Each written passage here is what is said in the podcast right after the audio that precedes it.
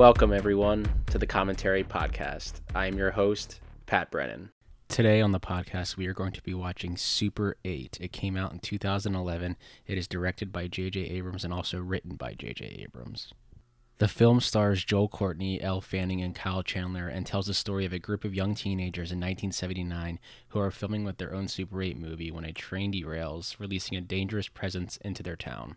Now, I'm going to be watching the 4K copy I have of this movie, but it is currently streaming on Paramount Plus.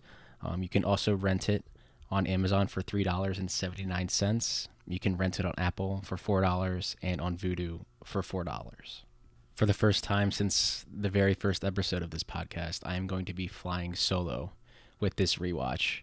So I say we get it started. I'm going to be pressing play on Super 8 in 3, 2, and 1.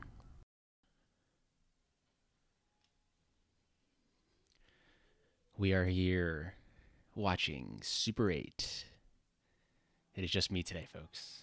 Just me.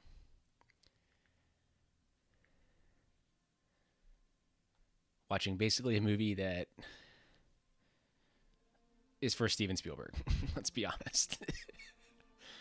Because he could have easily made this movie. And even produced it, so that's how you know it's for Spielberg.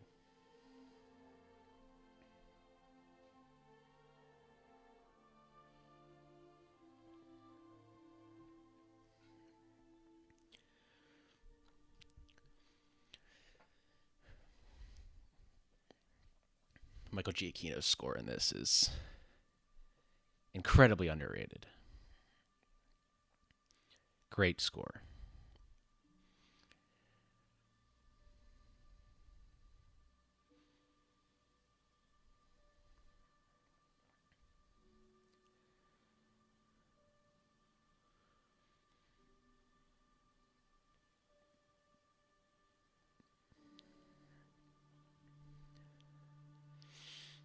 It's never good. One day without an accident. Something happened, obviously. And there he is, soon to be in the Kissing Booth trilogy.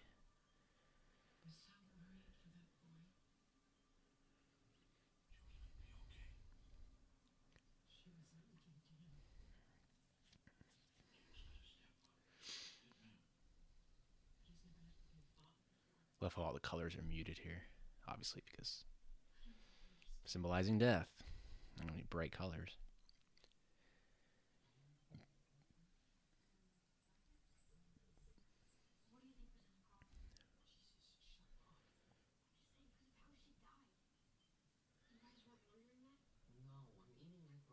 This is such a great cast. Kids. Basically all of them or unknown. Elle Fanning was in some stuff, but there he is. Coach. Coach Eric Taylor. The great Eric Taylor. The great Kyle Chandler. I love the contrast of they're all like muted colors and then spoiler he was supposed to be there that day and he was too drunk to go. But I love the contrast of um, his color being like bright yellow of the setting of what's happening. Clearly, he is probably someone who's not wanted there, as we're about to find out.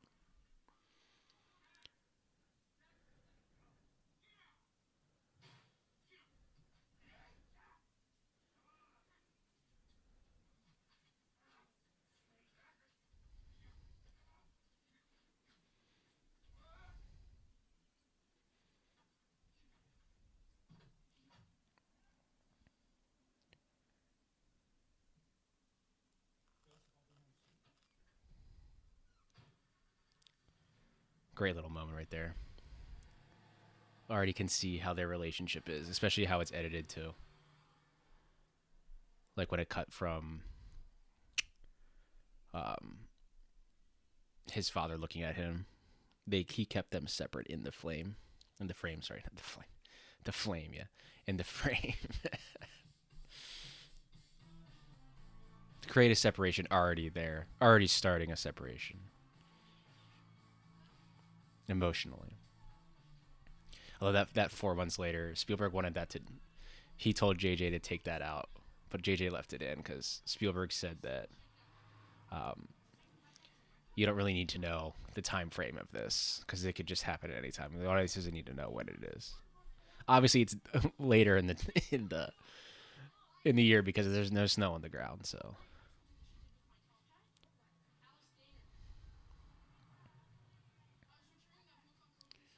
All their chemistry is just incredible. As a director, you'd be like, I don't. These kids are fucking great.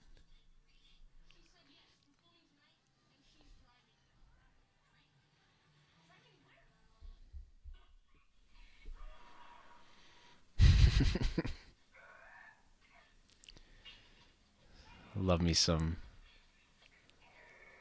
cheesy middle school, high school student movies. it's pretty good though.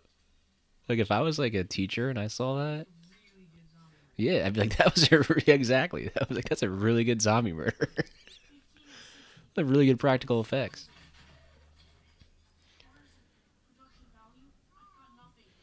And then after showing that, and you see the Halloween poster, like, okay, Evil Dead poster in the back, or is that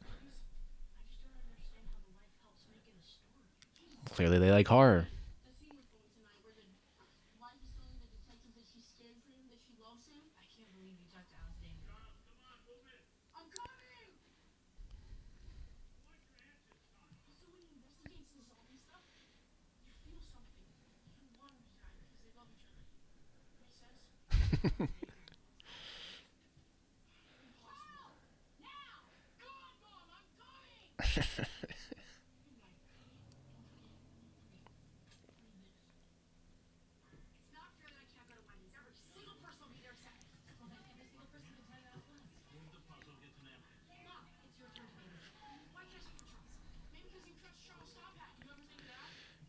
I love how in this scene, um, he's like see him is just standing in the back of the room because he obviously doesn't have a family like this.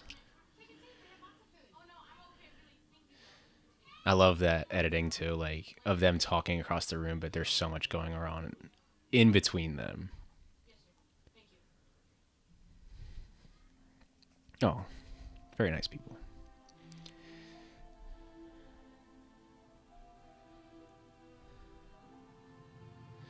Didn't have to go far. That was such like a Spielberg ET shot right there. Him on the bike. But like, see how when in in his friend's house, how the color was so much brighter, more homey. Not brighter, but warmer. I wouldn't say brighter, but warmer. And he comes into his house and very blue, cold, dark. Because they've experienced trauma, like they're not gonna be they're not over it. How oh, there's the lens flare. Classic J.J. Abrams lens flare.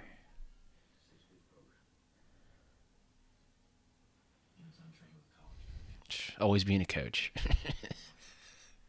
Kyle Chandler. Who doesn't like Kyle Chandler? Let's be honest. If you don't like Kyle Chandler, then you're probably not a nice person. That's harsh, but.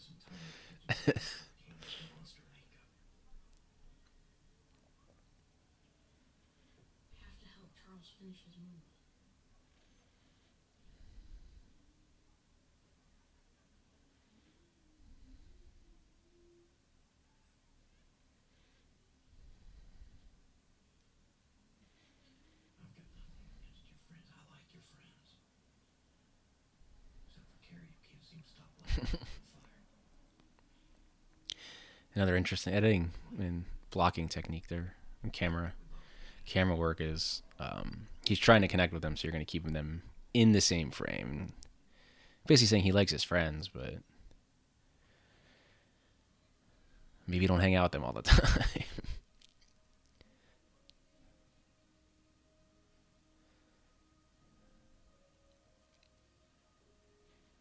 Connection again.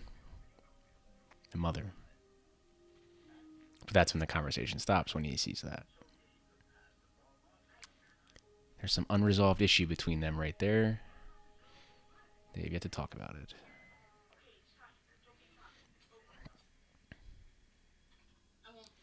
This movie is literally just the Goonies and E.T. into one.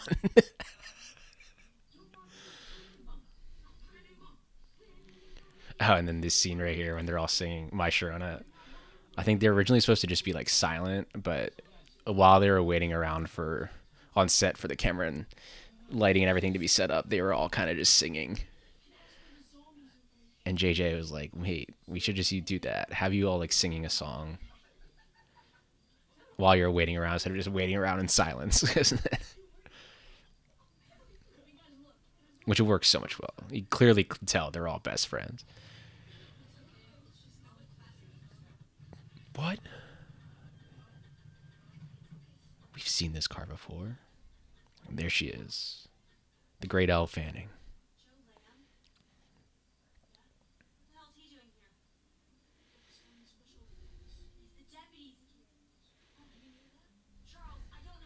you knew that.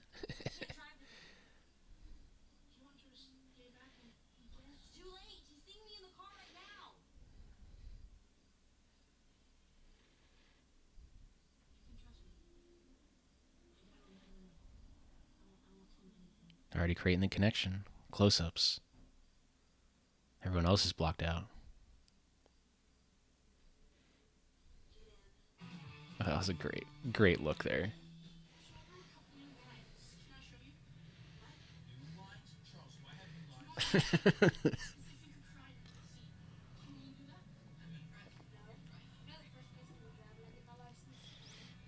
I love how invested their friend is in being the main actor. He's just so nervous all the time. Oh, the look back. Thanks for the Twizzlers.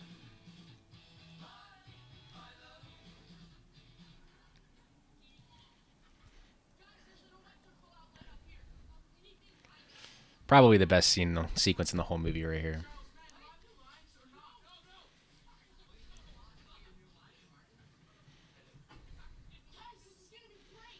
This was me in high school, thinking I'm going to be the best director of all time. Being like, guys, look at this shot.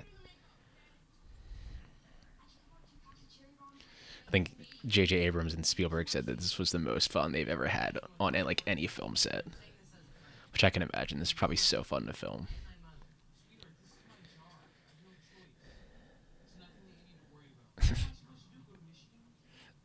the hat.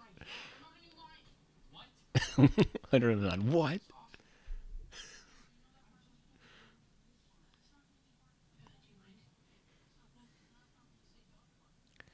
I realize how like pretty quickly how like he establishes a connection between them.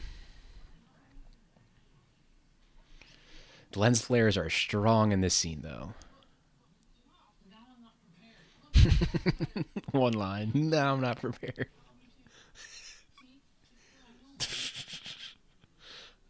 It slows.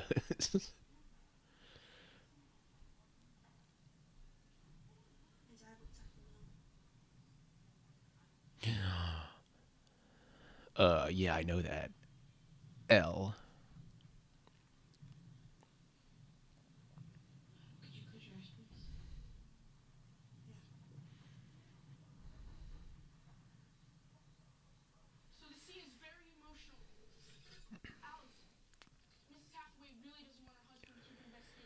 Think J.J. Um, Abrams said that most of this whole like dialogue in this scene is like all improvised. Which I can imagine. I would just be like, look, here's the basics and bare bones of what we're trying to do here. You're trying to make a scene. I want to see how you would direct it. And I would tell the actor, okay, how would you direct it?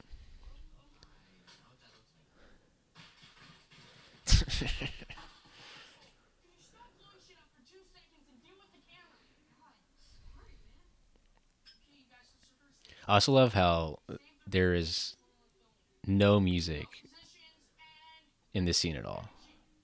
No, no score.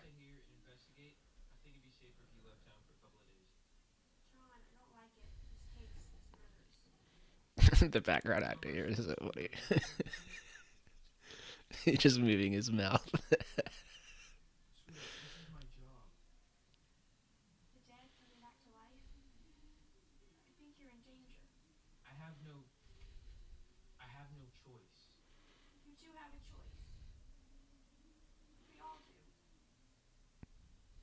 They're all like, uh.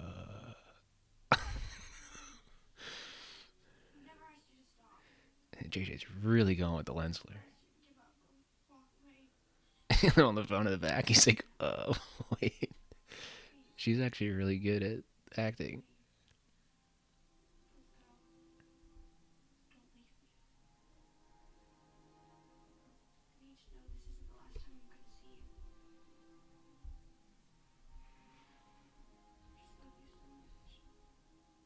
I guess I lied. There is some score here. I lied. Don't hold it against me.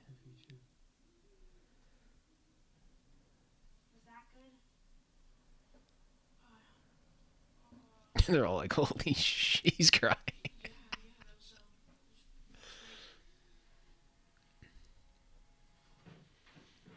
Here we go.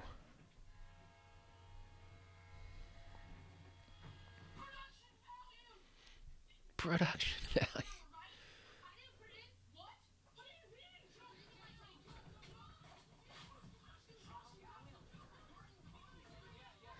I think this is how a normal set operates in general. Just so insane. do this, do this. You don't know your lines.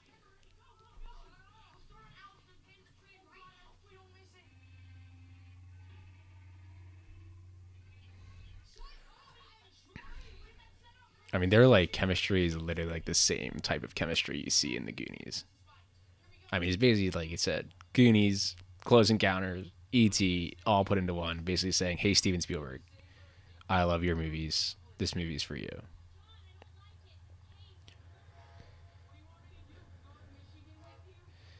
You'd have to have some pretty damn good mic to pick up this dialogue. I always love this shot. That train is moving.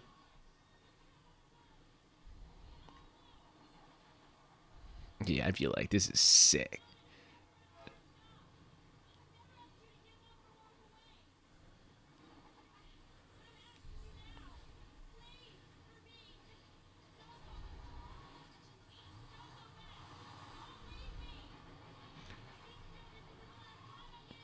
Here we go.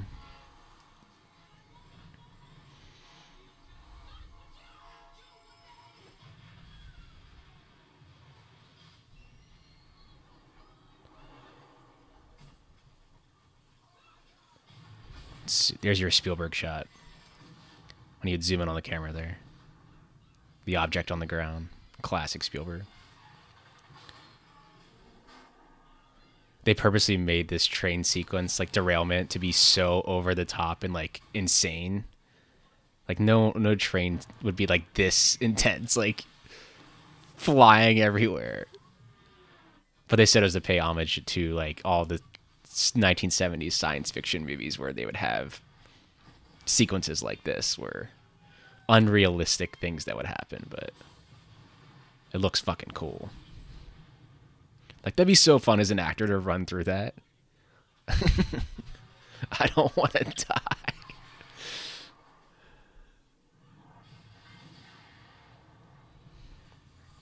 Especially as a kid actor, you'd be like, "This is so fun." You, you like you would you do this anyway as a kid, pretending to like run away from stuff.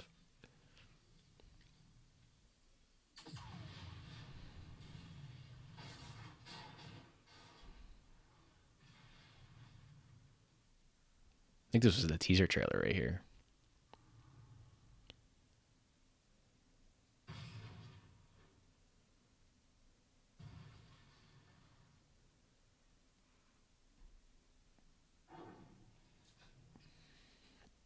No.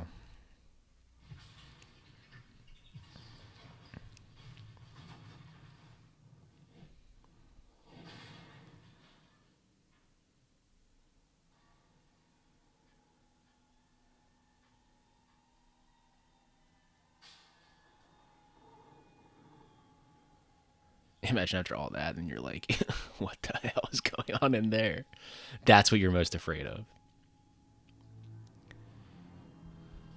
Yeah, so essentially, they didn't use the music during the train crash. Of course, classic. Classic movies, the car is fine, but we'll let that be. It's also a movie, so things happen that are not realistic, like the train crash.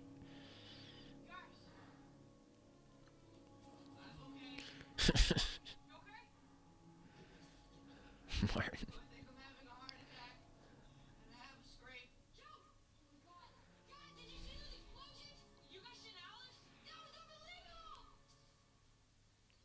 See, like as a kid, you wouldn't. I feel like as an adult, you'd be way more in shock of what just happened. But as a kid, you're like, it's so insane what just happened. It like, it, you're like, holy shit, that was so wild and somewhat cool. like, classic, classic 70s and 80s. Blood there. Oh, she has to be dead.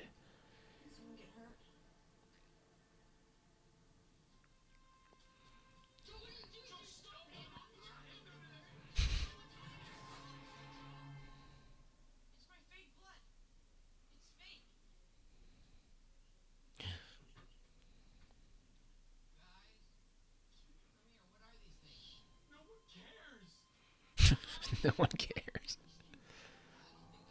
They do look like Rubik's Cubes.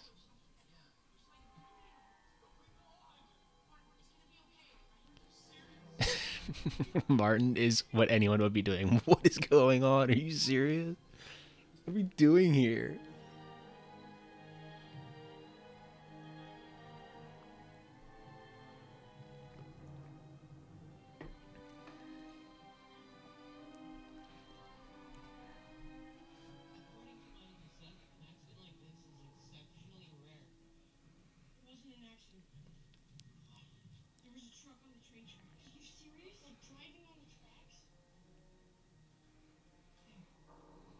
Wonder if Spielberg helped do most of the blocking in this. Probably. This feels like a Spielberg blocking. Or even that shot. That feels like a Goonie shot right there.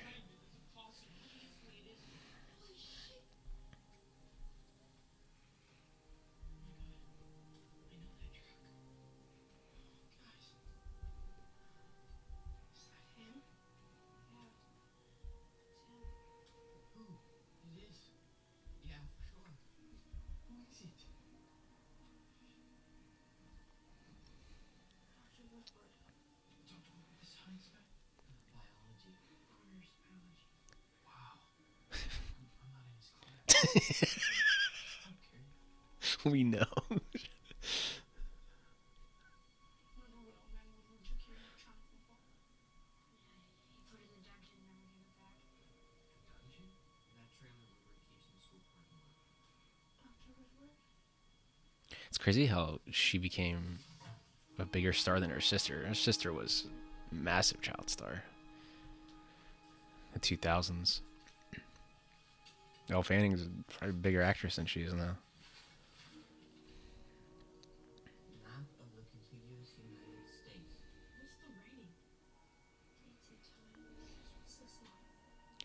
This feels like an entire Goonie sequence of looking at a map.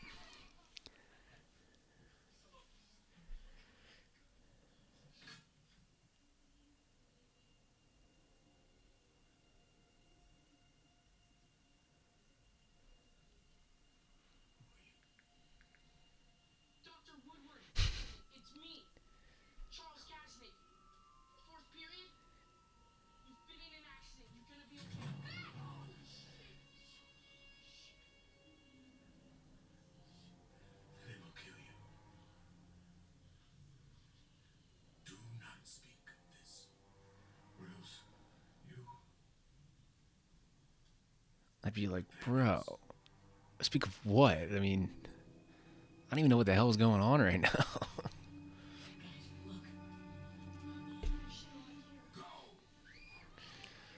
it's a great line delivery. The way he says go.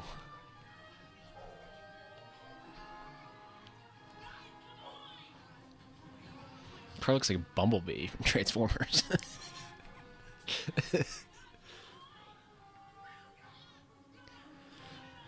Those guys would definitely see them in the back. They're like right there. like,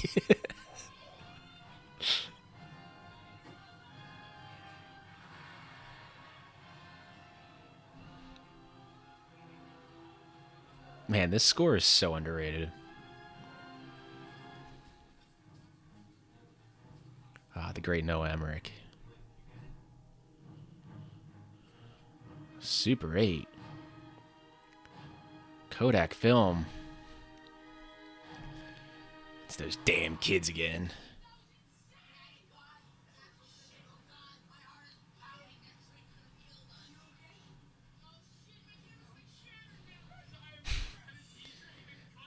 I've never had a teacher aim a gun at me.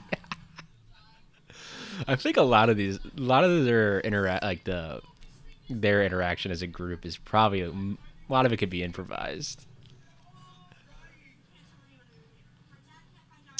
And the contrast of now, he's in the front seat, as opposed to when they first got into the car, he was in the back seat. Now he's in the front seat next to her.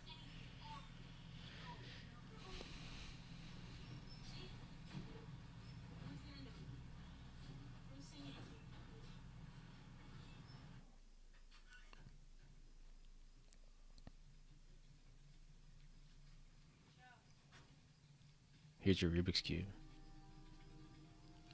Thanks. Dropped it.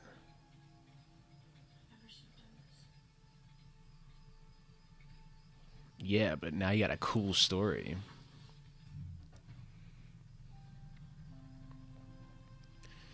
My man is down bad. They're all like so.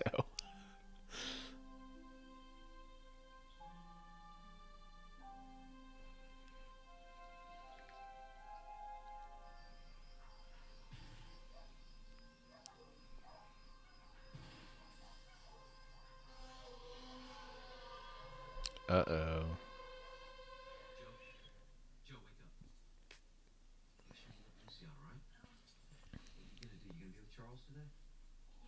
The Rubik's Cube has shifted shape. It is no longer perfect cube.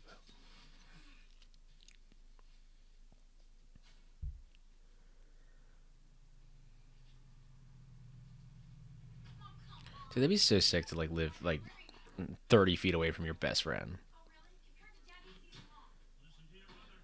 Very easy to be best friends. you live 30 feet away.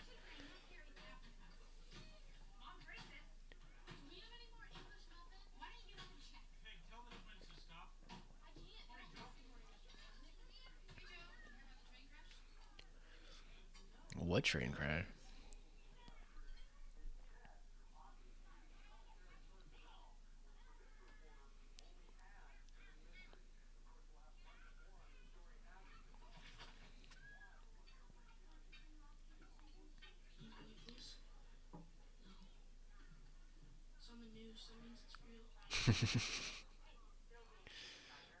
There's a Zodiac line. It's real, you know? I saw it on the news.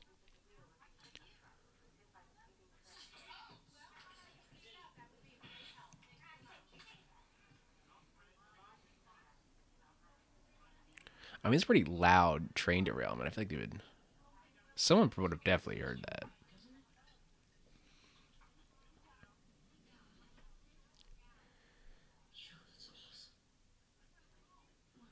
Always, director's always thinking.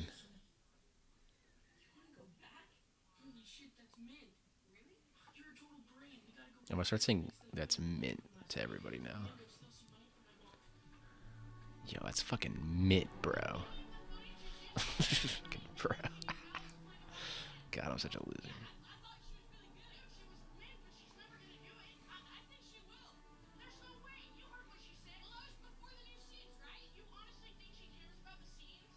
That water tower is complete CGI. Seventh heaven, baby.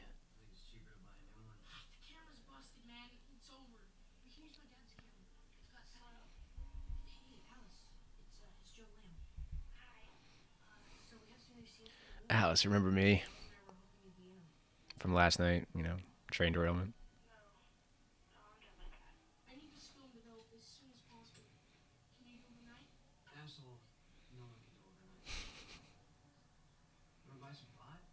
No, thank you. I can make it a rush. Get your phone back in three days. Hey, what's your sister up to? The hot one.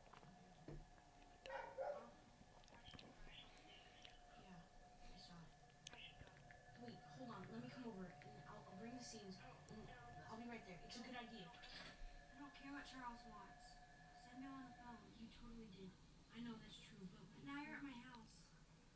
I am, which I don't understand you guys keep working on a stupid movie. Because it's going to be a masterpiece, that's why. Oh, crap.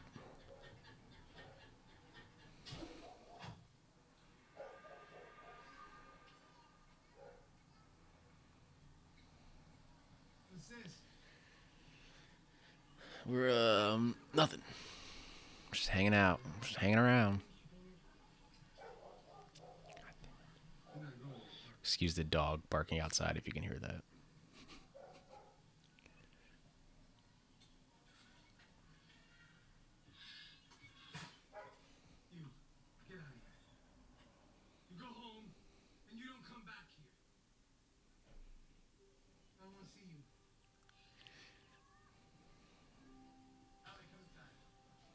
His father did to him, so he's going to do it to his son. Oh.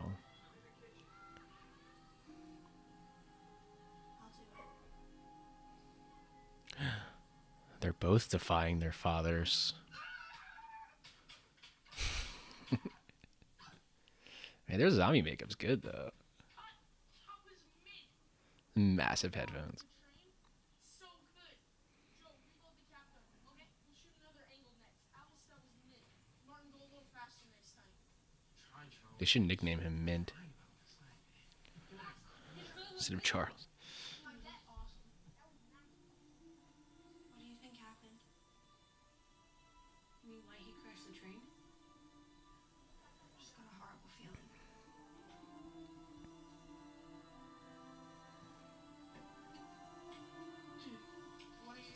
Like hmm.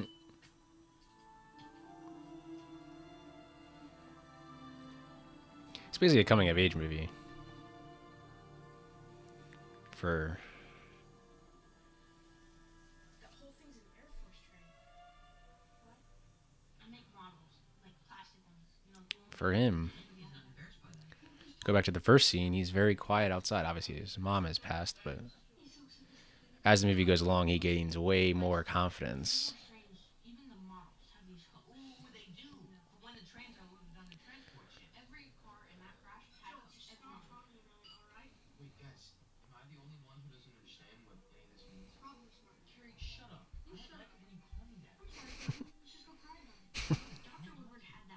No, I don't want to.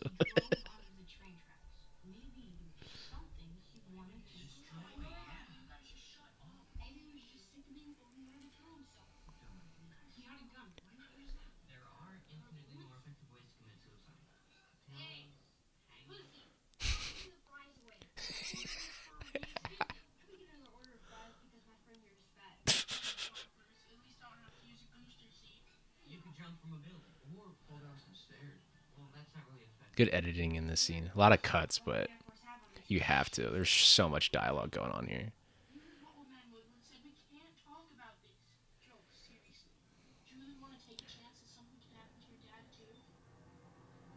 It's interesting because it seems like as the movie goes more along, obviously Charles likes Elle Fanning's character, but I think he's also gets more intimidated by um, by Joe because Joe's gaining more confidence and is emerging as somewhat of a leader of the group when Charles probably was the leader of their their friend. He was the more one that kept them in we're doing this now. We're doing this now.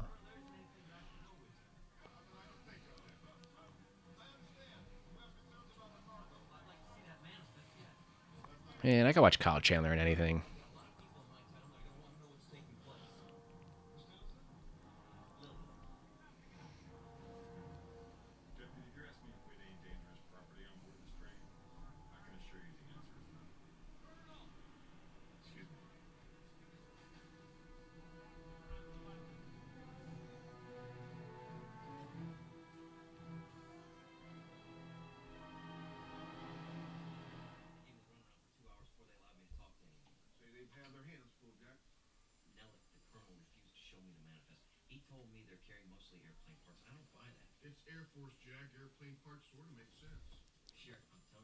Something else going on.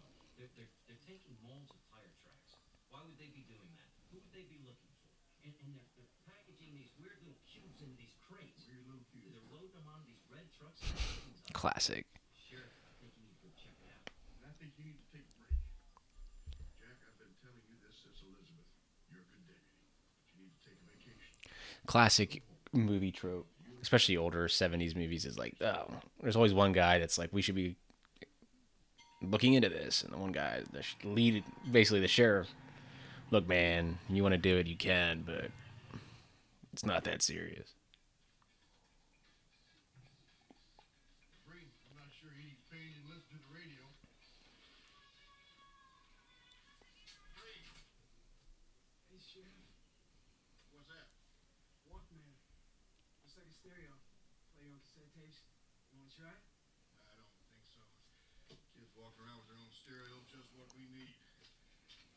They shot this on film, too. 35 millimeter, I think.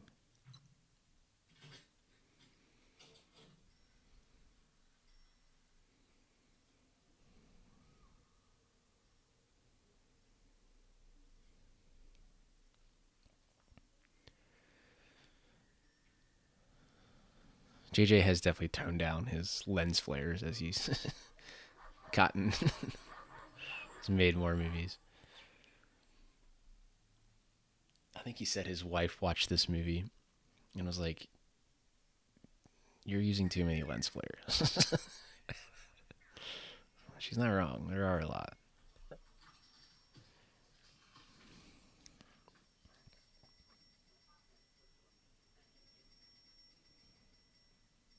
This scene almost feels like um, Close Encounters to me. When Richard Dreyfuss's character pulls up to the stoplight.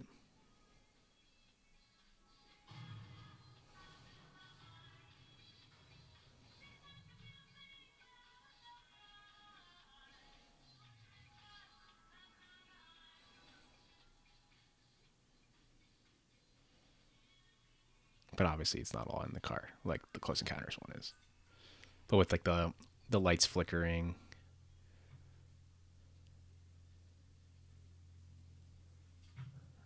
You do a great job I'm not showing showing the power of the monster. Like in Close Encounters, you don't see see the aliens.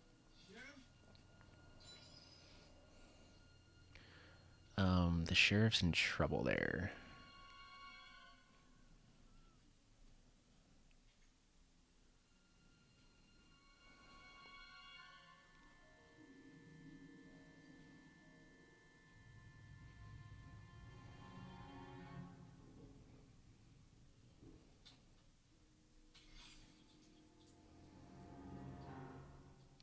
Monster moves quick.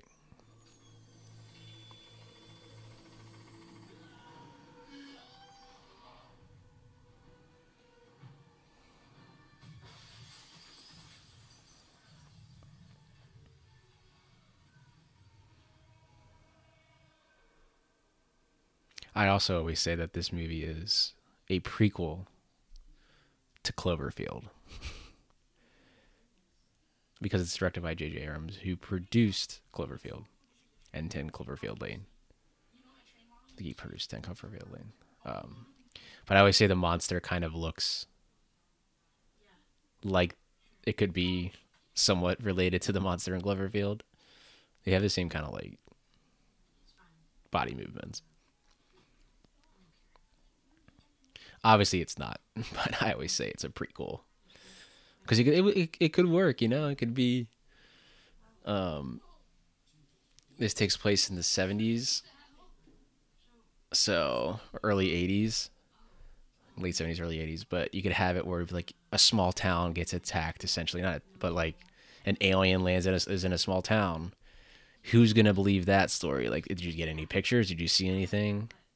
Small town America. Everyone else in the country would be like, "Nah, I don't believe you, man." So he was here and he was like, he went back to his planet at the end and he's like, yo, we can attack. And then Cloverfield happens. So there's my theory of how this movie is the prequel to Cloverfield.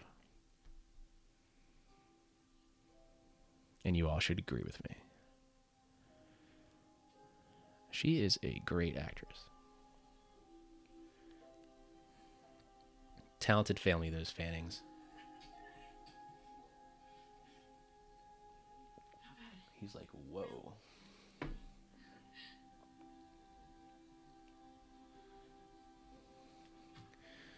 Oh.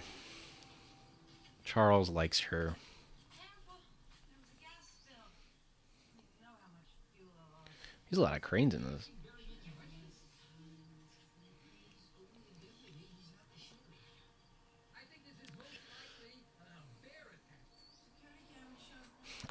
It's always a bear.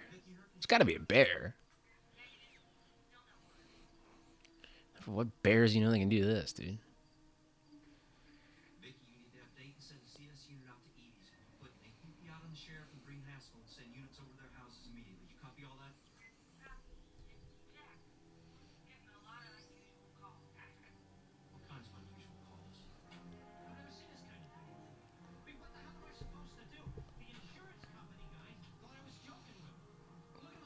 I think you could allude some of this to like War of the Worlds when all the cars don't start anymore after the aliens land. Obviously, the engines are gone, but he's never seen anything like this before. Same line in uh, War of the Worlds. That was Homer Simpson, Dan Castellaneta.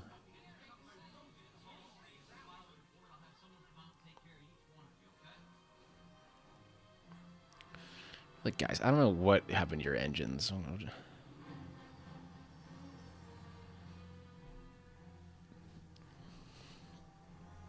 ET. Here comes the here comes the military.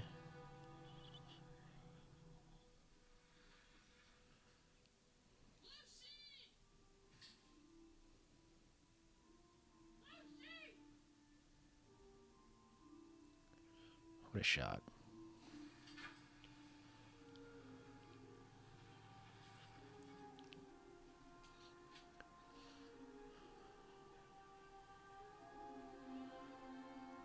Again, like Spielberg's War of the Worlds, all the missing.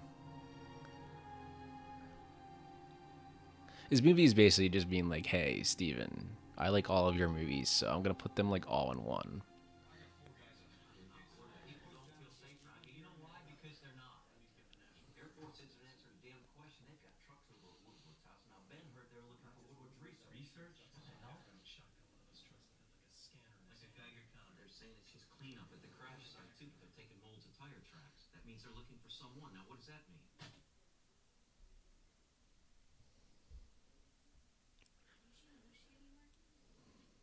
I'm sure she's around somewhere. I put a couple slices in the fridge for you. Oh, um, I... Sorry, kid. No problem. I'll find something. Yeah, ate your kid's food. You're like, what the fuck, man? Eat my kid's food me a favor, get water and power out there right now, will you?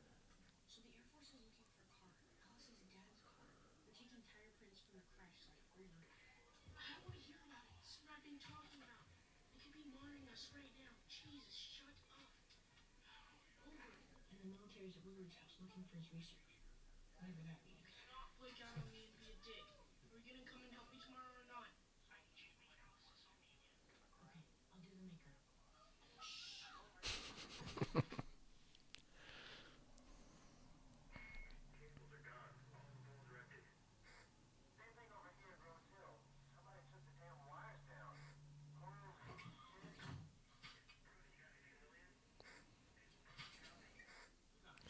Right, took the wires down. It takes so long to put back.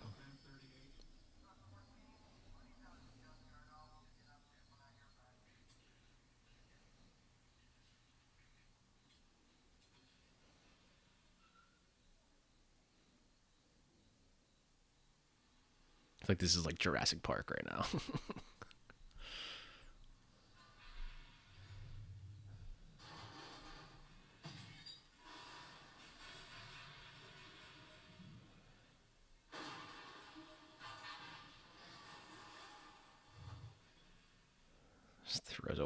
machine. or is that an oven? Like, my guy, why are you going up?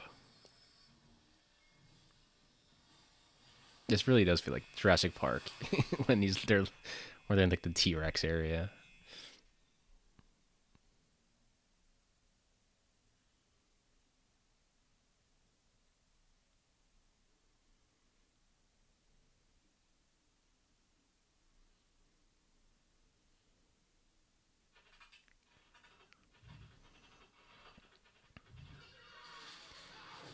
Behind you, bro. Thing was moving.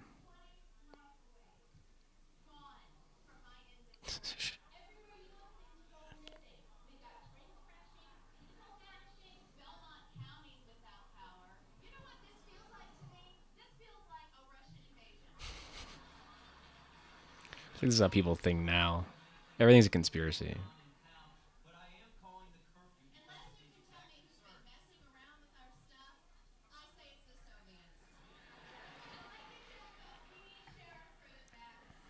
A always with you probably?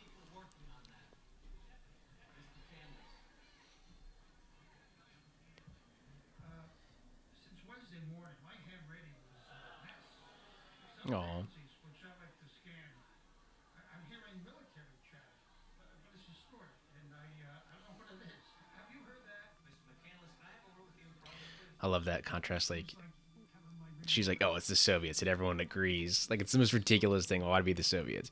But then when he actually has like a, "Oh, my ham radio," everyone's like, "Ugh." But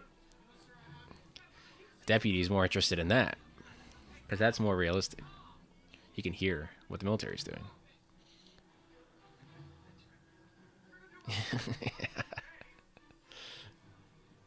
that was a classic Kyle Chandler laugh.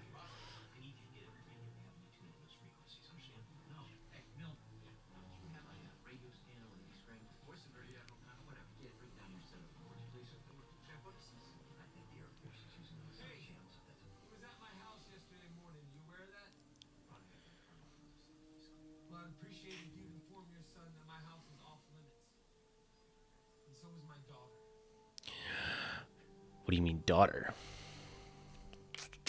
Joe's got a girlfriend. No. It's good. I think it looks good.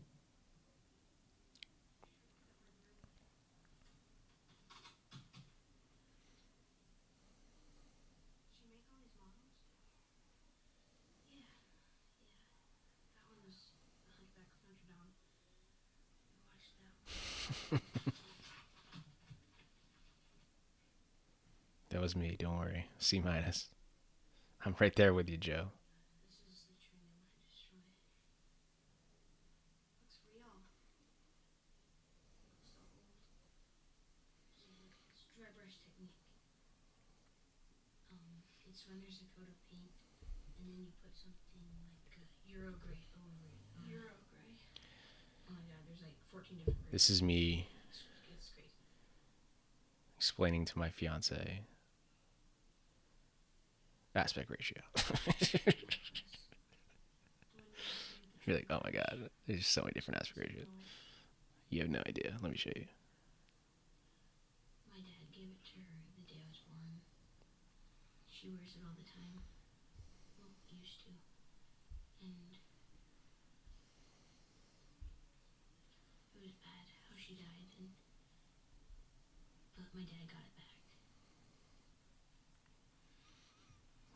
Budget of this is only 50 mil. Guys, what the hell? No one knew where you were. We're here. You gotta play the soldier. I thought you were calling Evan. Evan blew us off. He's a pussy. And it made like 250 million worldwide. Two, almost three. Okay. You gotta do it. You're the only one. Well, what the hell do you mean they found my dog in Brookville? That's another county over. I feel like even this movie today would probably not get made, Calls from people who found local dogs. which is wild, man. They're not local. Like they all just ran away in every direction. Dogs always know. They always know as the dog outside is barking while I'm recording this. Dogs always know. Yeah, we need to get the hell out of here.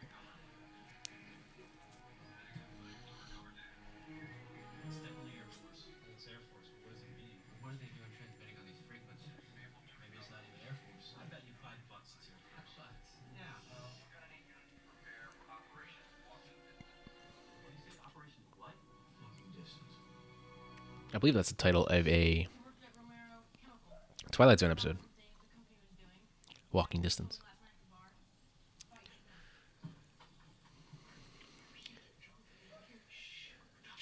Gotta use, dude, we don't have a budget, man. We gotta use what, what we got.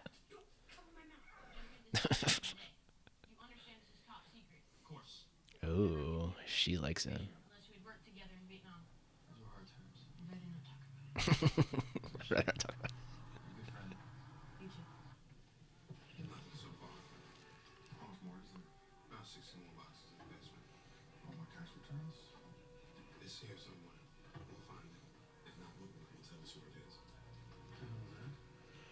Who is shooting a movie outside?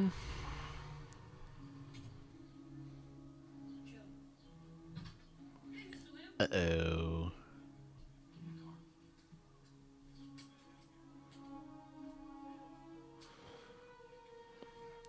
This also has a strong Spielberg theme of family, which is a central theme in most of Spielberg's movies, especially his older movies.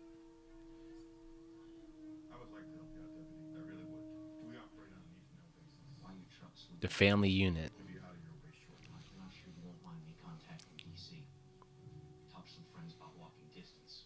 Oh, you mean the Twilight Zone episode?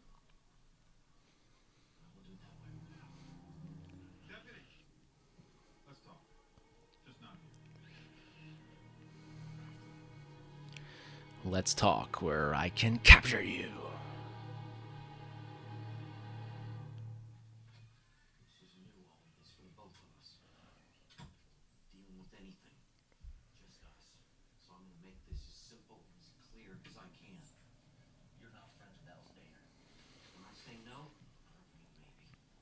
He switched to handheld for this scene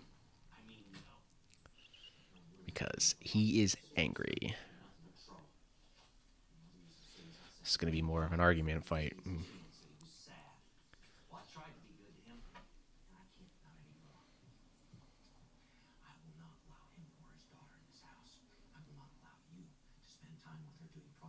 Probably the most interaction they've had so far in the whole movie, besides the, hey, you're going to baseball camp. We're not clear. What'd you say? We're not clear. You and I aren't clear about anything. We couldn't be less clear. Just because mom died doesn't mean that you know anything about me. You don't. You No. don't know anything about Alice either. She's kind. Have this discussion. She's nice to me. I don't care what she is. Her father is an irresponsible, selfish son of a bitch. Doesn't mean that she is, though. Just like you doesn't mean I'm you. I don't want your life.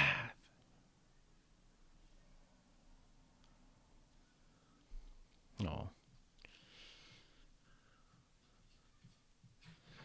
They have not fully processed the pain of the mother's death. Probably their first real argument since then. As they go separate ways with the CGI water tower. I'm going to call it out every single time now.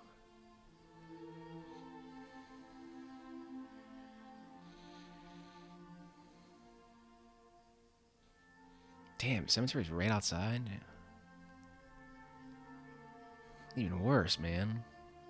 You'll never forget that. Can't escape.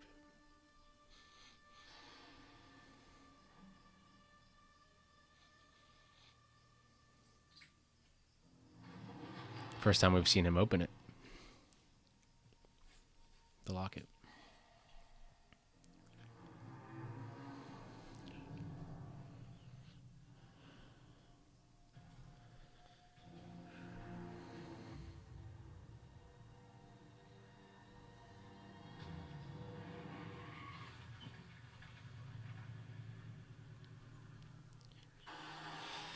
Now, deputy, what did you think was going to happen?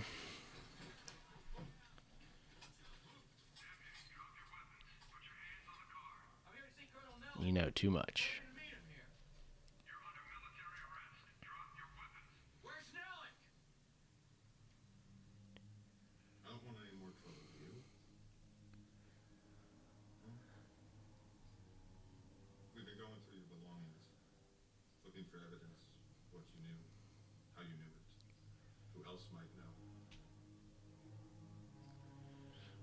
That is talking about.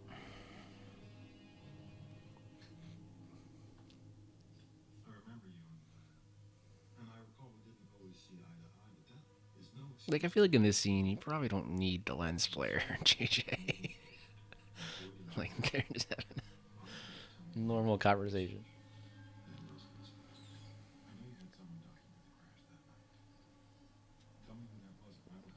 Those are real flies, by the way, Swear to God, on my mother's life, if you help us now, we will. Not CGI. The flies are attracted to the the makeup.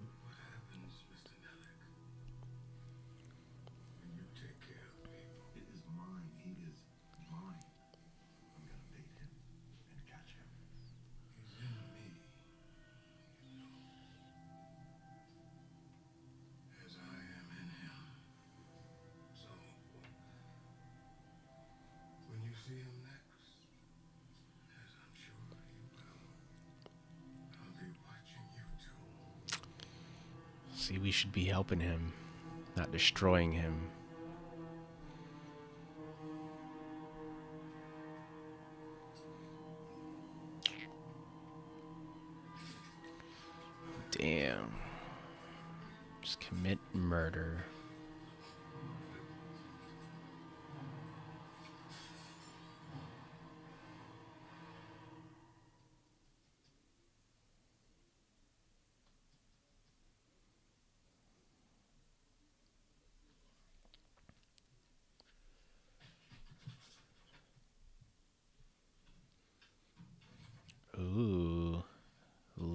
Meetups. Are you, were you sleeping before?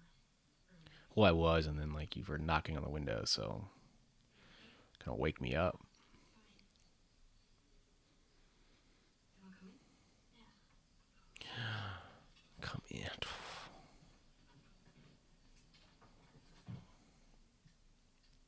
Power's still out. Room's still messy. Hmm. I wanted to tell you something before tomorrow. Don't let Charles blow up your train. Aw. You worked hard on it. I know he's your friend. He's so bossy. I, I've known him since kindergarten. He's really nice. You shouldn't always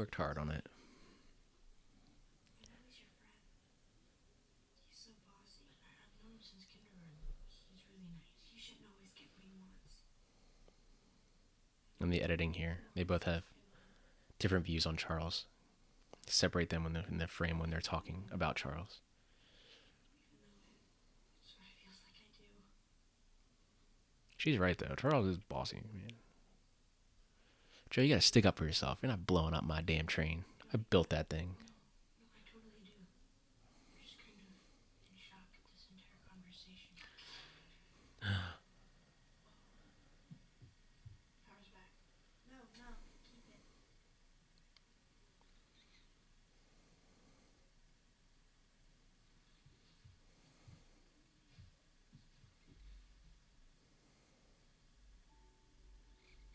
Some Super 8 film. They actually shot that on 16 millimeter. Then used the effect of making it look Super 8.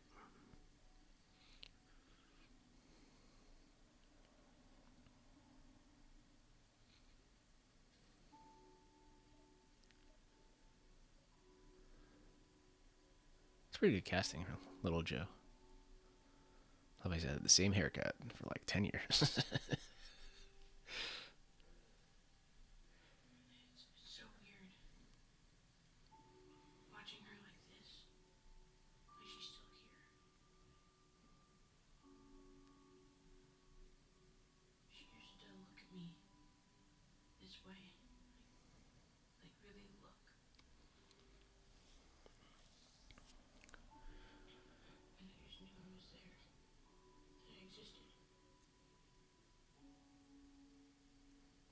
that's something that his father doesn't do. And her father doesn't do. Connection. What?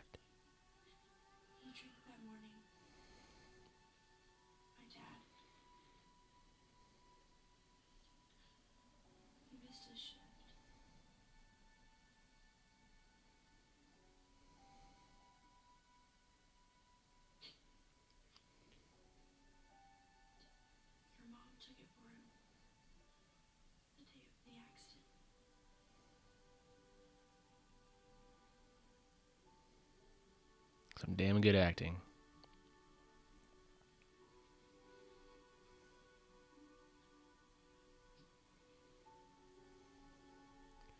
She's been wanting to tell him that the whole time.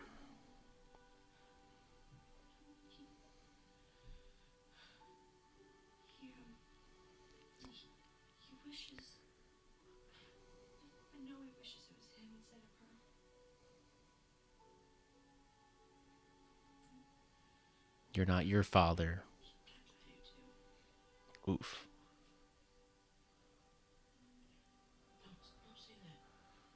Aw. He was a good person.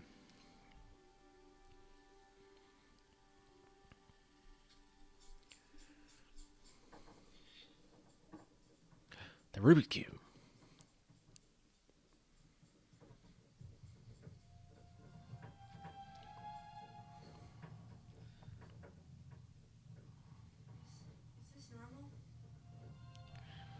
Yeah, I was doing it last night. They were having fun.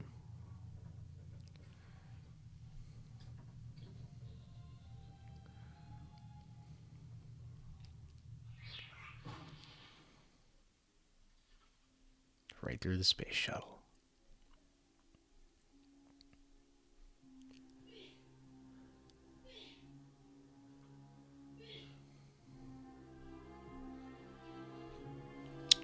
The water tower.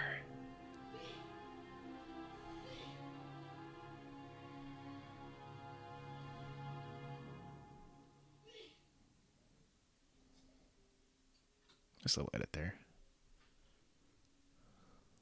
The hole to the keyhole.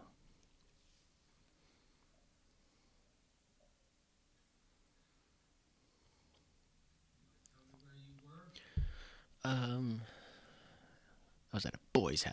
Tell you.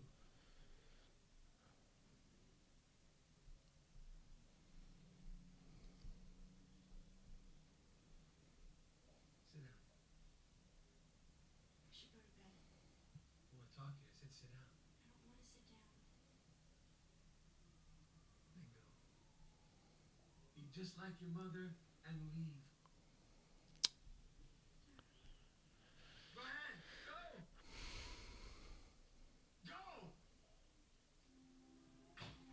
And that's the difference between her relationship with her father and Joe's relationship with his father. Joe's father would never say that. There's your Spielberg shot.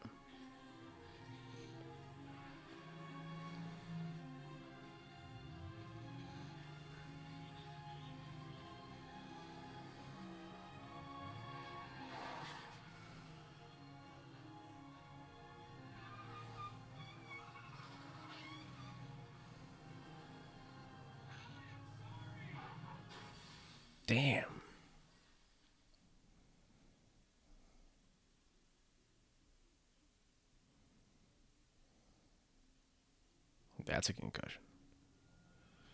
Oh no. I love how quietly the monster just crept up there.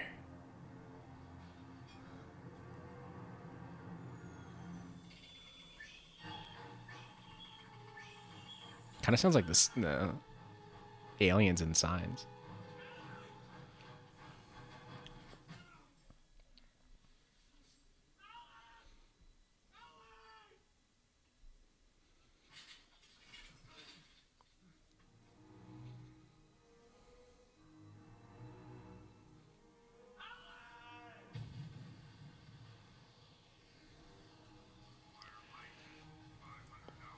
Classic government. Let's just burn everything.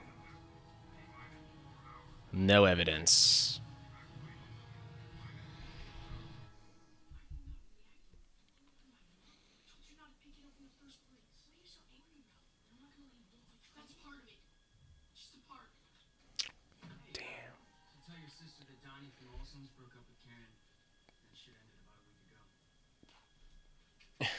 told you not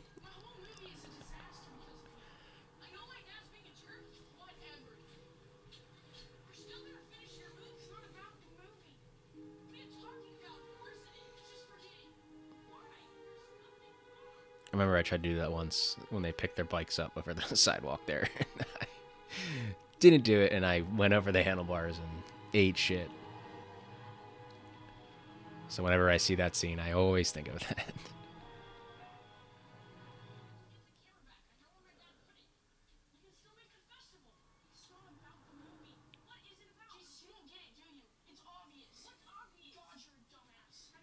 Charles is mean, man. He's not nice. Like Mr. Attitude all of a sudden. Your movie was over. Yeah, Mr. Attitude. You're an attitude.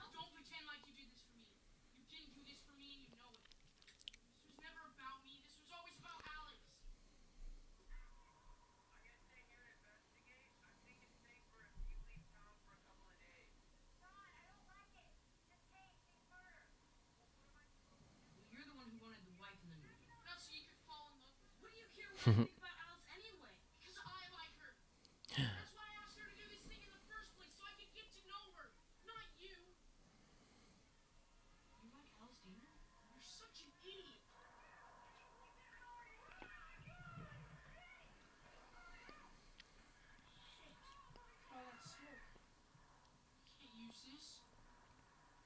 Won't even let me blow up your train. Bogus. Yeah, because it's my train, dude. We could make another train blow that one up.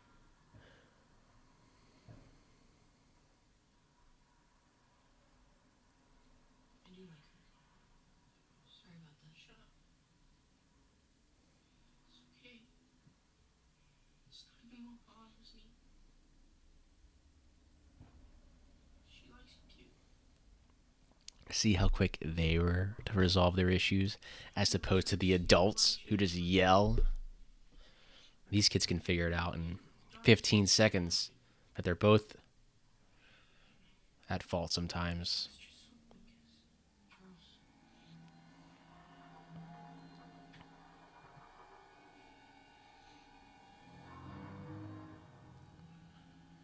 Um, what the actual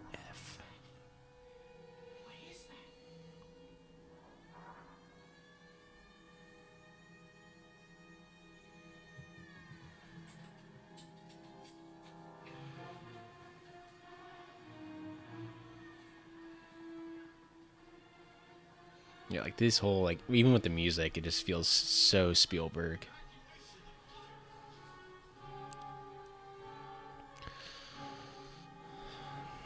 Create a fire, evacuate the town. The government can take over the town. Like this whole sequence feels very, very 70s style. Camera movements.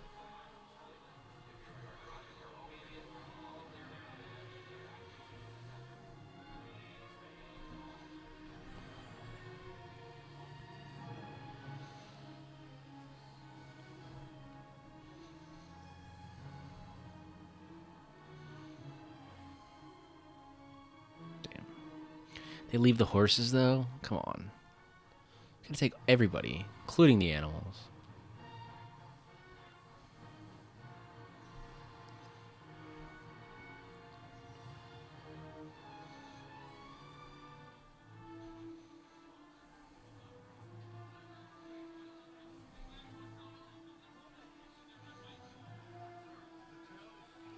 Obviously, Michael G. Takes a lot of his themes from how John Williams did his themes. Same type of feel to their scores.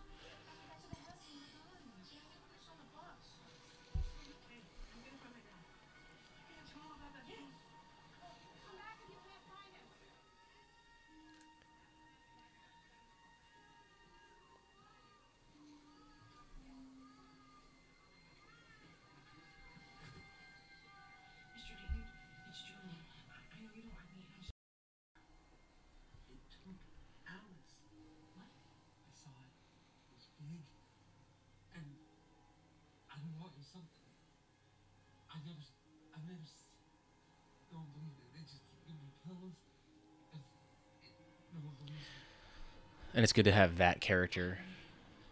Be a, he's the only adult besides Dr. Woodward, but like civilian Like, why would they anyone believe the town drunk? Essentially.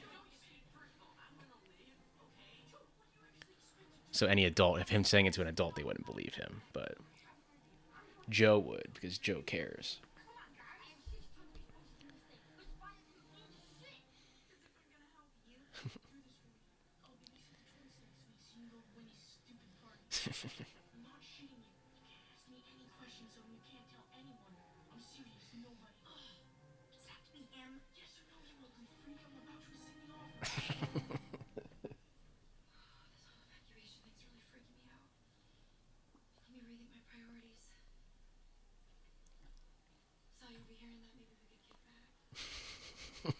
it's so good, such good acting. Asked Charles about you. and He said you're a great guy. You're a great guy.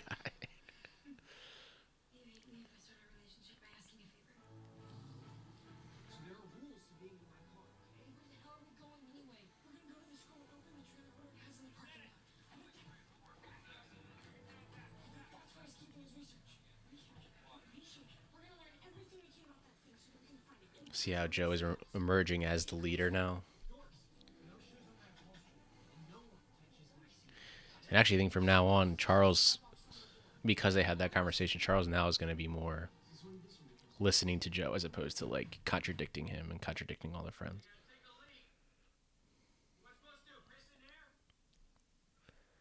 How dare they lock Coach up? Do you understand who that is? It's Coach Eric Taylor.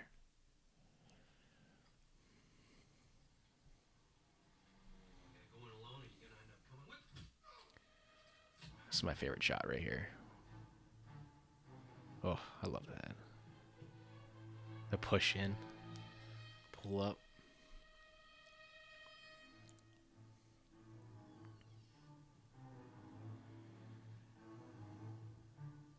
This is classic, like 70s trope of these movies. Like, one of the main characters will dress in disguise as the people that are the bad guys, essentially. Blend in.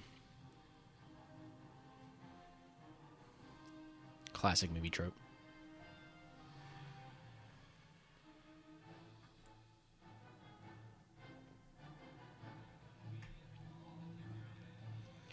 Come on, man. You gotta take the animals too.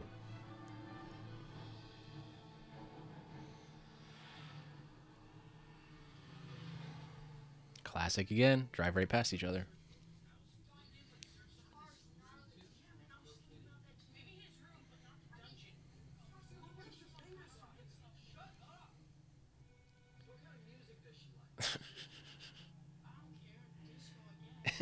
I don't care.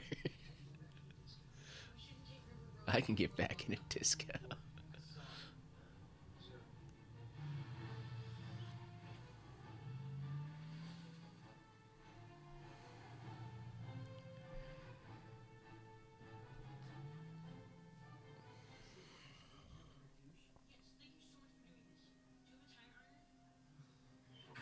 Do you have a tire iron?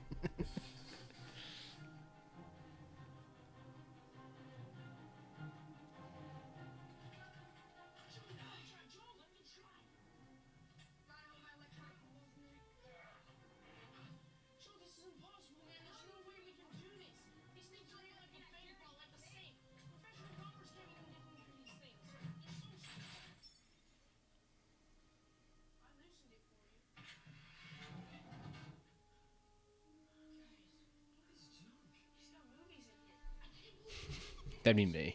He's got movies in here. Just take movies everywhere with me.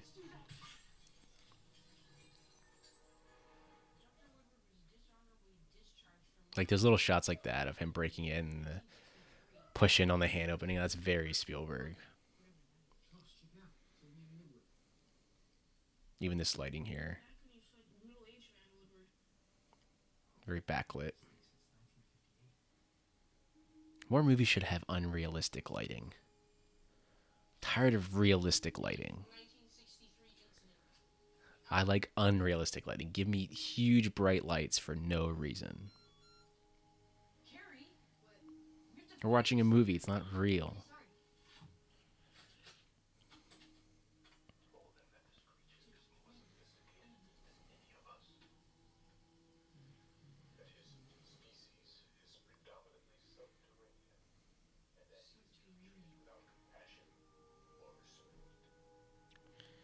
He's an alien.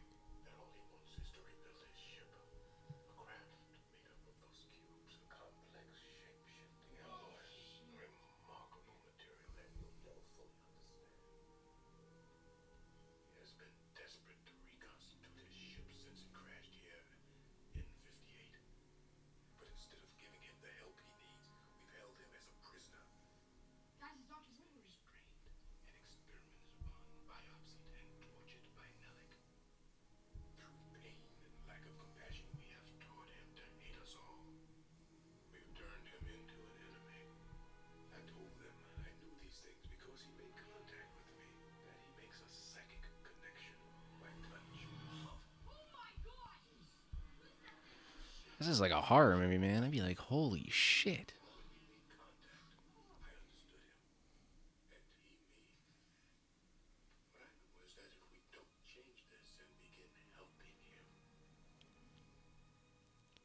The government is always quick to kill, kill, kill, kill. Now look at the end of Close Encounters. The aliens were there to communicate, and then you communicate with them. Arrival. Communication. We should be helping this.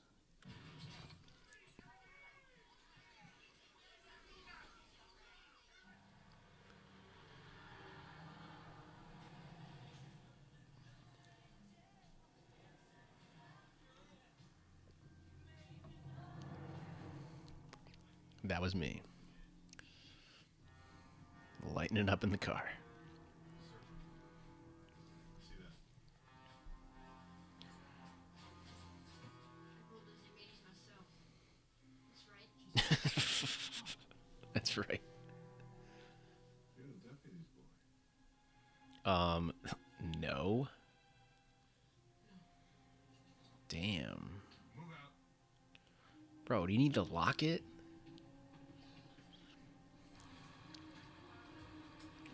But it's a great little. You take the locket, you just show how truly evil these people are. Like, they don't care.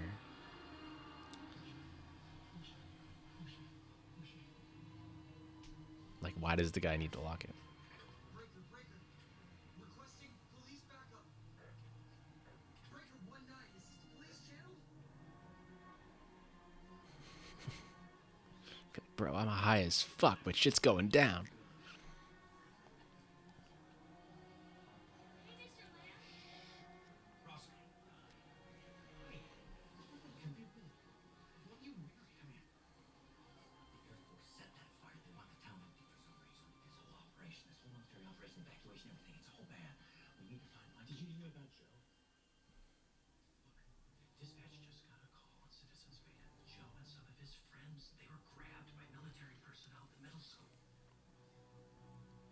At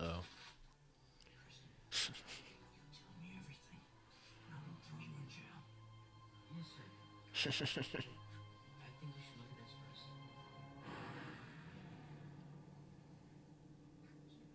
This sequence coming up is pretty actually terrifying. This is like a horror movie, man. Some parts. Especially this sequence. This is brutal sequence.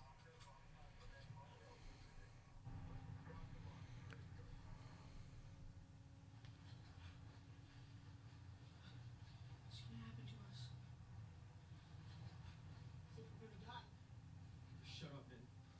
It, it wouldn't be that. I'm not kidding. I think they're gonna kill us. They're not gonna kill us. You know why? Why? Because we're just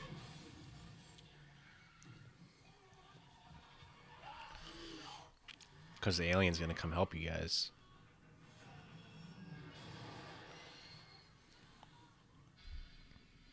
The alien's like, why are you trying to kill my friends, man?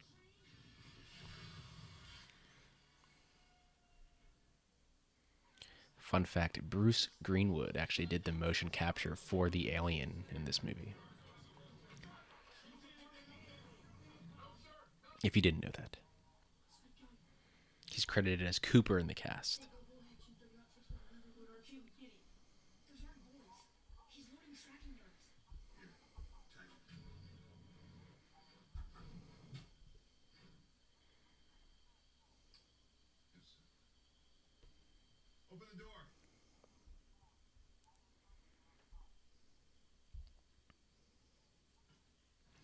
Again, no music here. Silence is a lot more effective.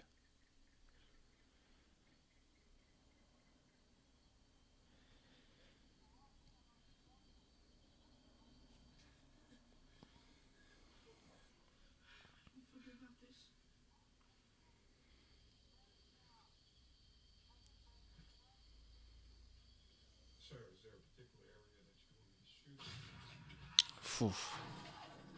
I remember when I saw this in theaters. that part definitely made me jump pretty high in the scene.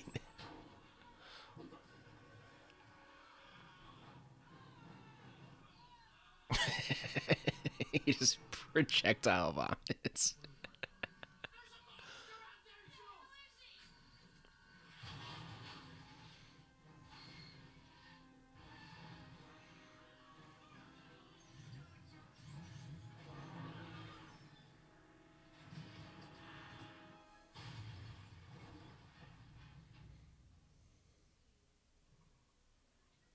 Kind of like Jurassic Park. Flips the car.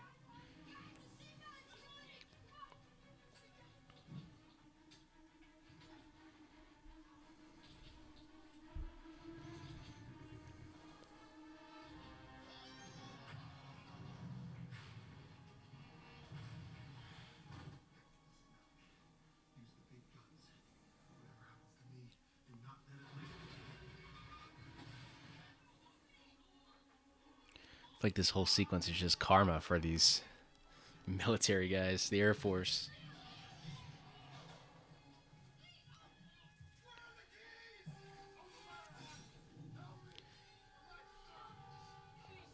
Oh man.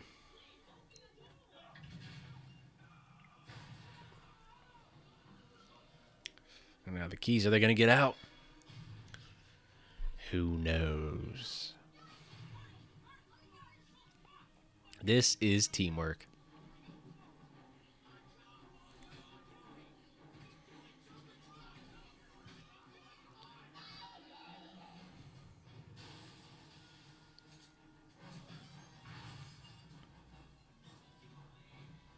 Come on, Joe, you got this. Bro, they would definitely get glass in your eye there. Because I'd rather have glass in my face than die from an alien, so. Alien's not there for them, though. I love how you just throw in, throws in the little comedy beats, like kicks in the face. Like, they're still kids.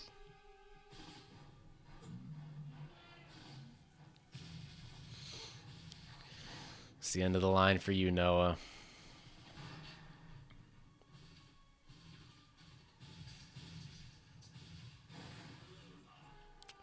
The first time you like actually see his face.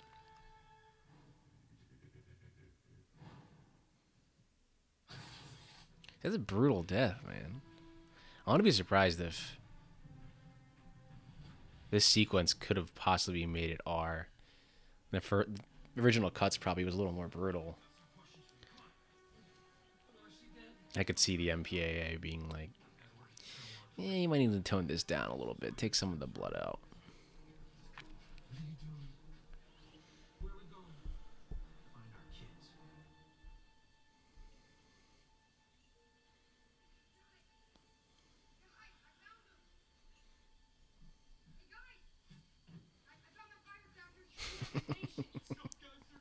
Show my firecrackers.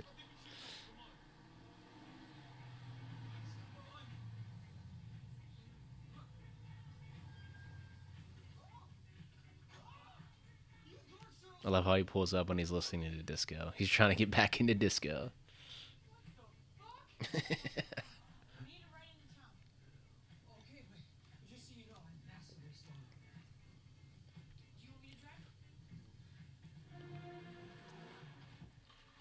That'd be my reaction to all everything in this movie. what the fuck?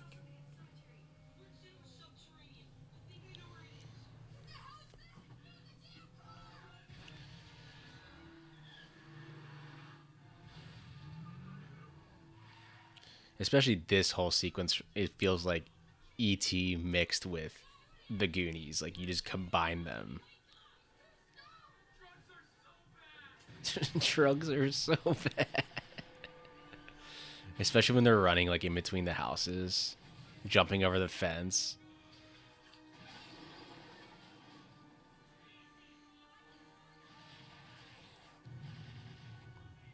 Again, this would be so fun to film as a kid. I mean, I'd be having a blast.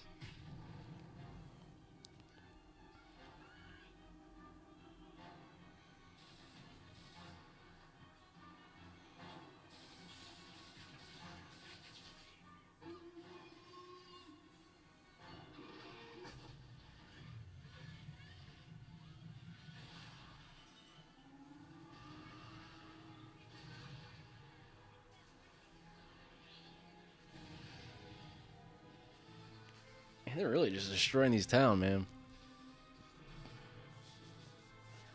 I'm not gonna have a house after this.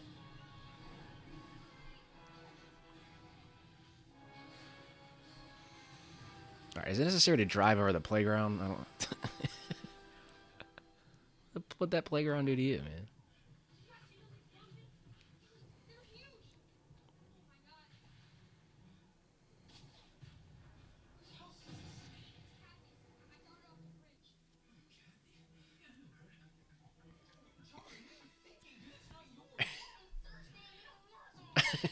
In a war zone. I'm in a war zone. That'd be me. I'm thirsty. I'm in a war zone. This movie's pretty like intense. Like towards the kids.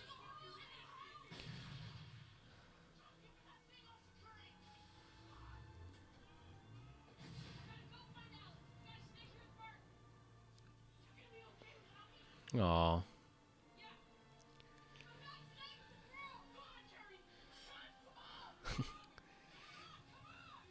You're gonna be okay without me. It's almost like he's letting he's letting Joe go be his own person. Joe's now becoming somebody. Charles can't control him anymore like he used to in the friend group. Charles understands that. But they're best friends. And they love each other.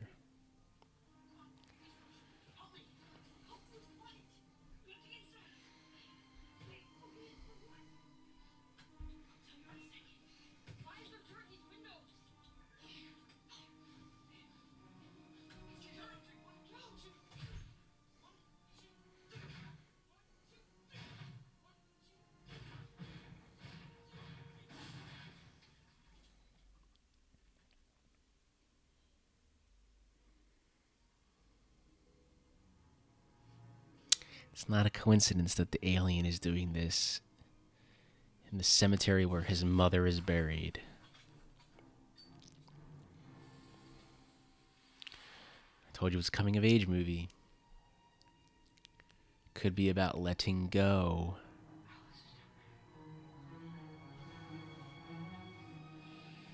Letting go of the past.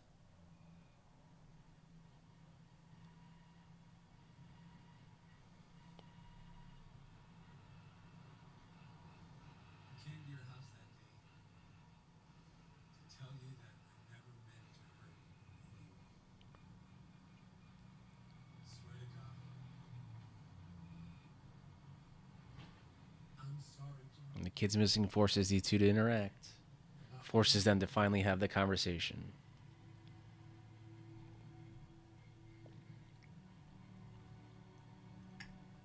He knows he's sorry.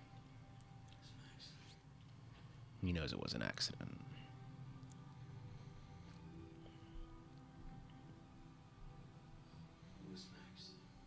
It's not his fault.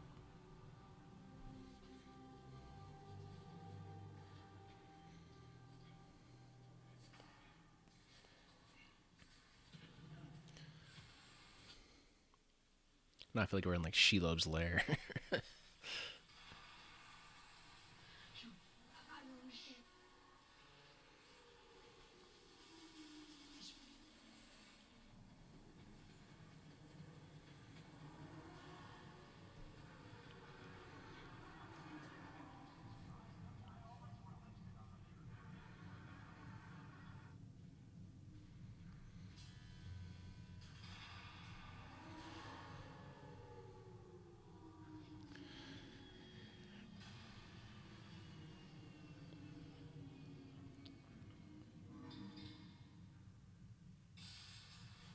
This would be a really cool set to work in.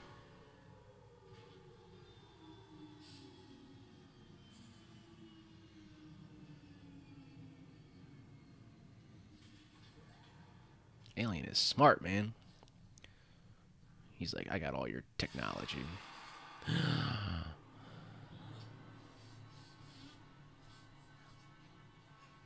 it's the sheriff. The alien wasn't killing these people.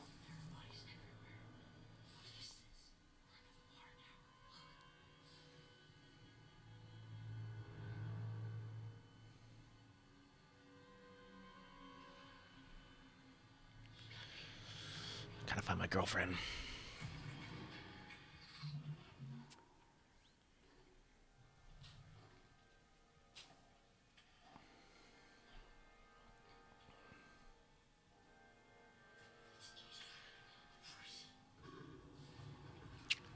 He's killing that person though. There she is.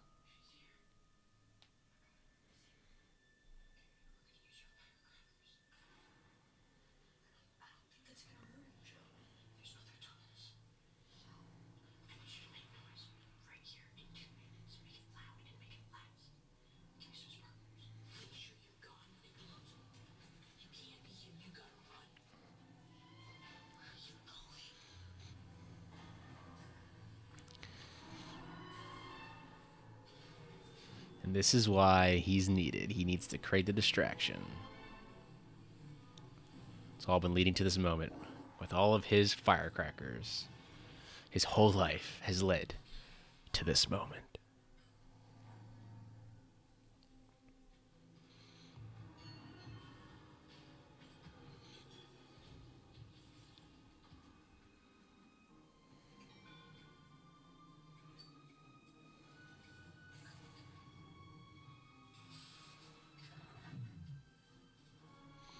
He's got to light it. Because she's next.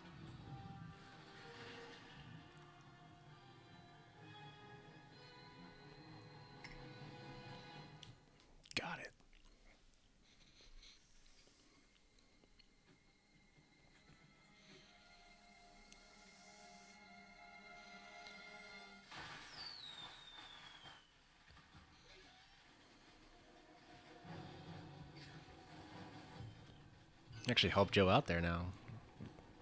He has to take her down.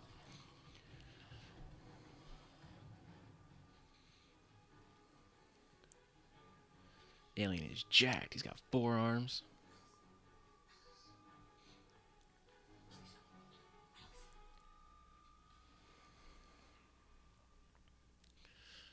Damn, Joe, I don't need to slap her.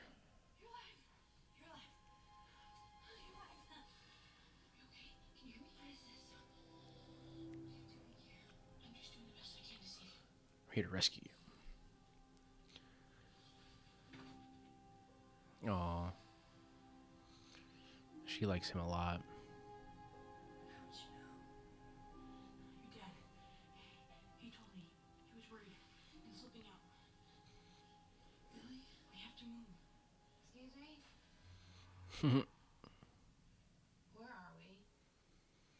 He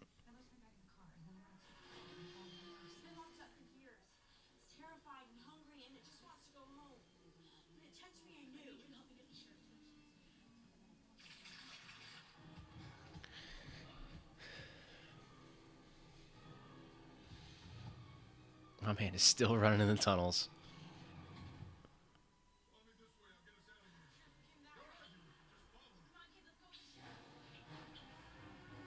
Again, listen to the kids. They know what they're doing.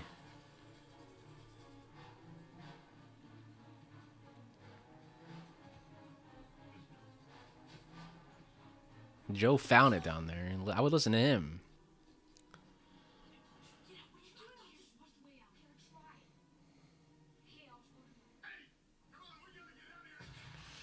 Damn.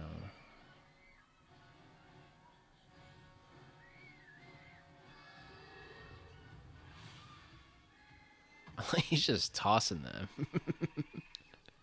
you three.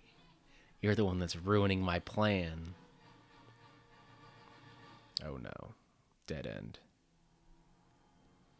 But here comes the most important scene in the movie. Here's Joe's character. Actually, really good casting. He looked exactly like he could be Kyle Chandler's kid.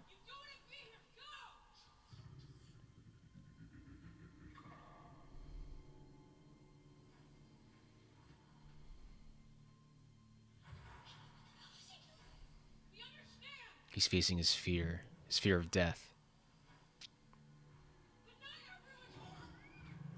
Not everyone's horrible. Accidents happen.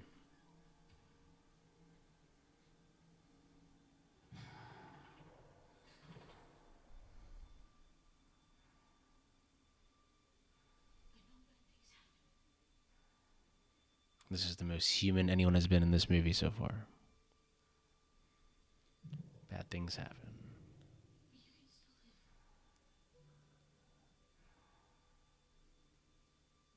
You can live, you can move on.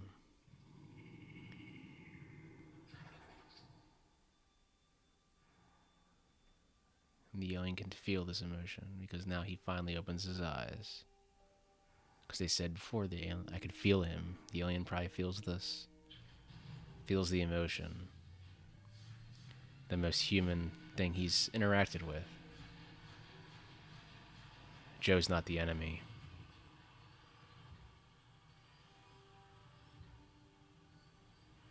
Joe's just like him.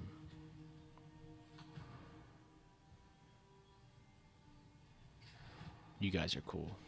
runs away. You guys are chill. yeah, okay, wait a minute. what?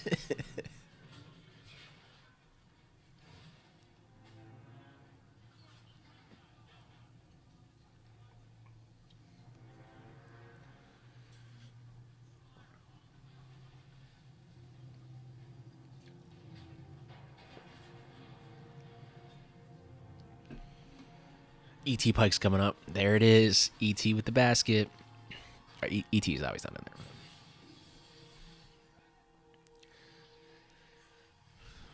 And it's no coincidence that this song is called, song in the score is called Letting Go.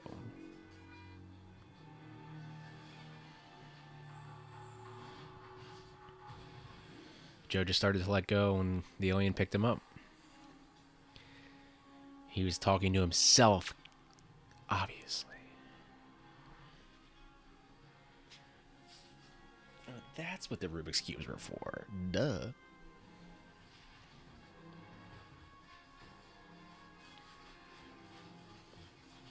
And just like seeing this, you'd be like, oh, what the fuck is going on?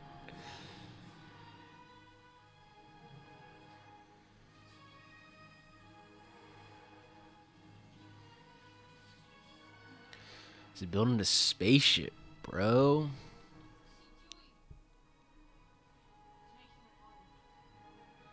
He's just like Joe, making a model. And Joe makes models.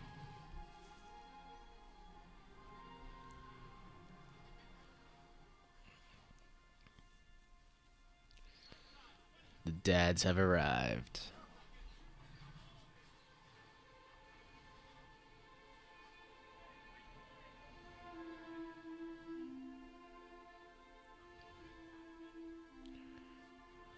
Could finally interact.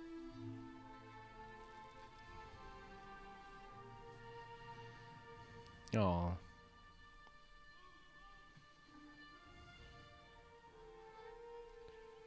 They love each other.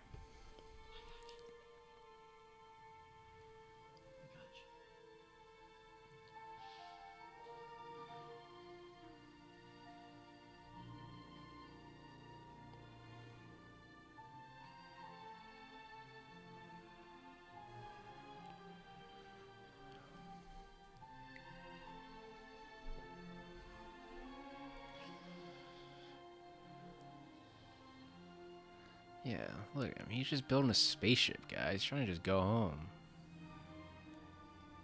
Like E.T., he's going home.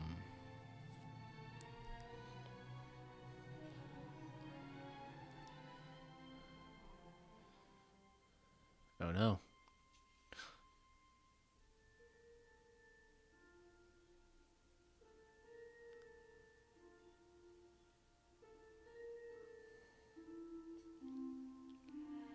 First time we see inside the locket.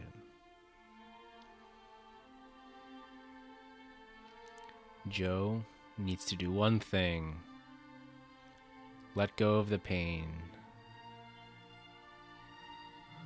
And there he does it. And it's the final piece of the spaceship.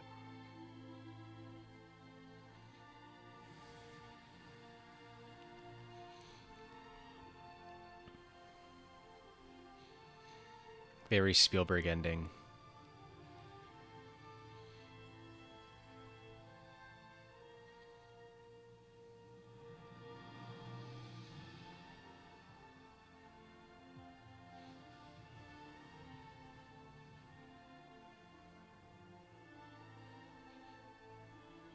Man, this score is good. I love this score.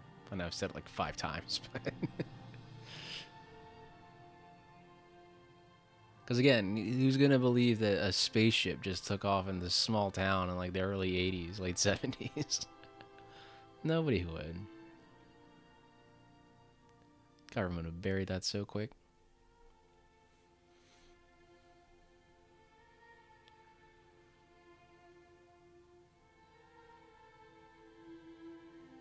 And they care for each other too. Joe's finally let go.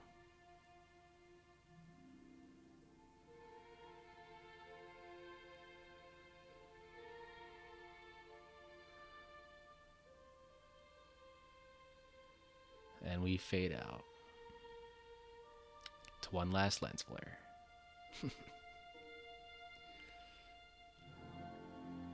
ah. I love that movie. Just great vibes all around.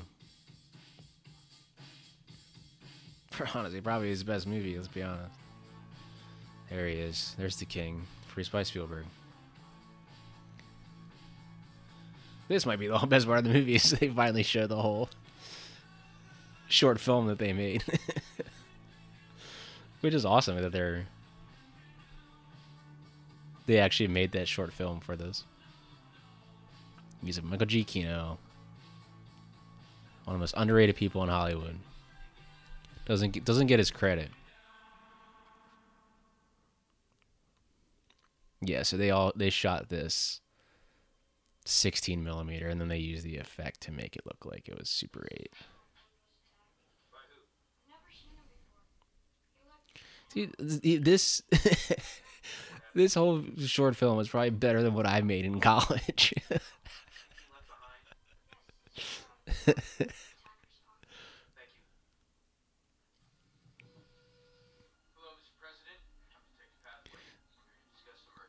like if, if you're submitting this to a like if you're like oh i'm only like an eighth a freshman in high school or eighth grade i'd be like damn this is damn pretty good for eighth grade. You guys know blocking your editing's pretty solid Unfortunate accident. That was no accident. Did you see the bites on their neck? Are you suggesting some connection between my chemical company and those... Those... Those were zombie attacks. Romero Chemical has nothing to do with any such thing. Then what happens in Building 47? You wouldn't mind if I took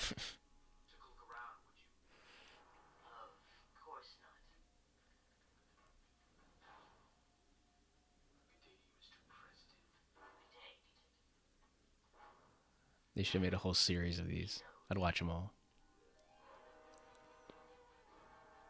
It was a great way to get the people to stay actually for the credits of the movie. As soon as credits roll people bounce out of movies show some respect for the below the line people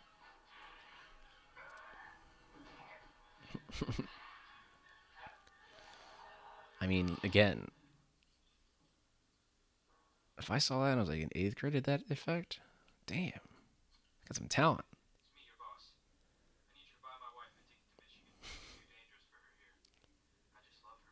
I. I just love her so much.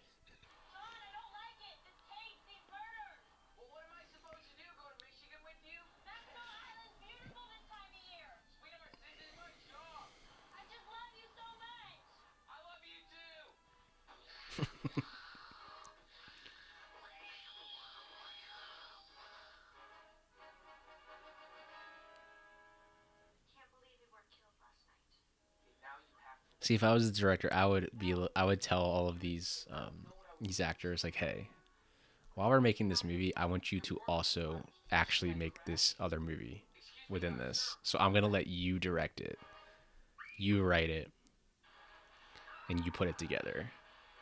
I think that'd be really fun for them.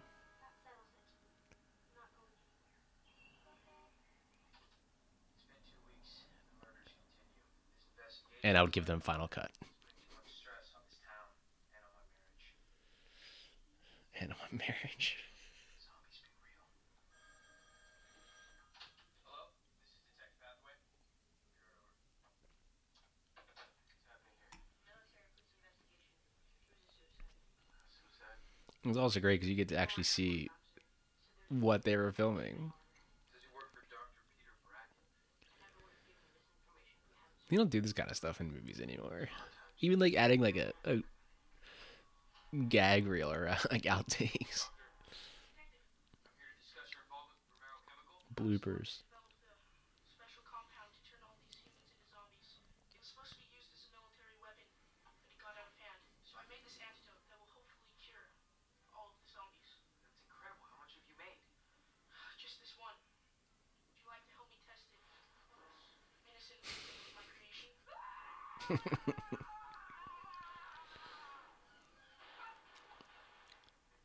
He's so good at like dying. Just doing a short, over the top, dramatic death.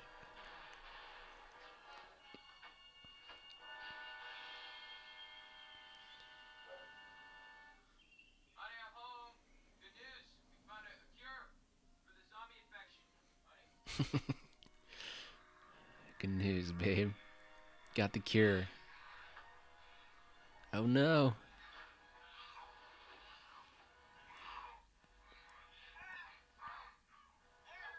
Like a lot of the camera work is great.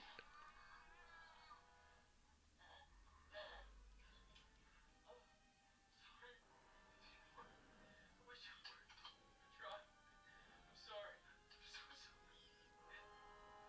John? It worked.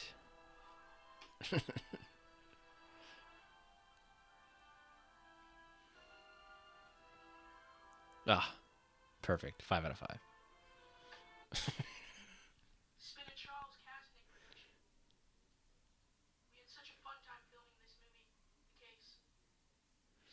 I feel like every director should do this at the end of every movie. National Super 8 Film Festival.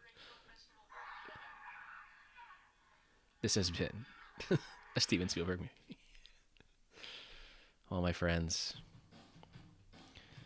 perfect way to end with my Sharona playing in the background. This has been great. It was fun to do it solo again, but next time we will most likely be having a guest. So until next time, hope you all watch every single movie ever made.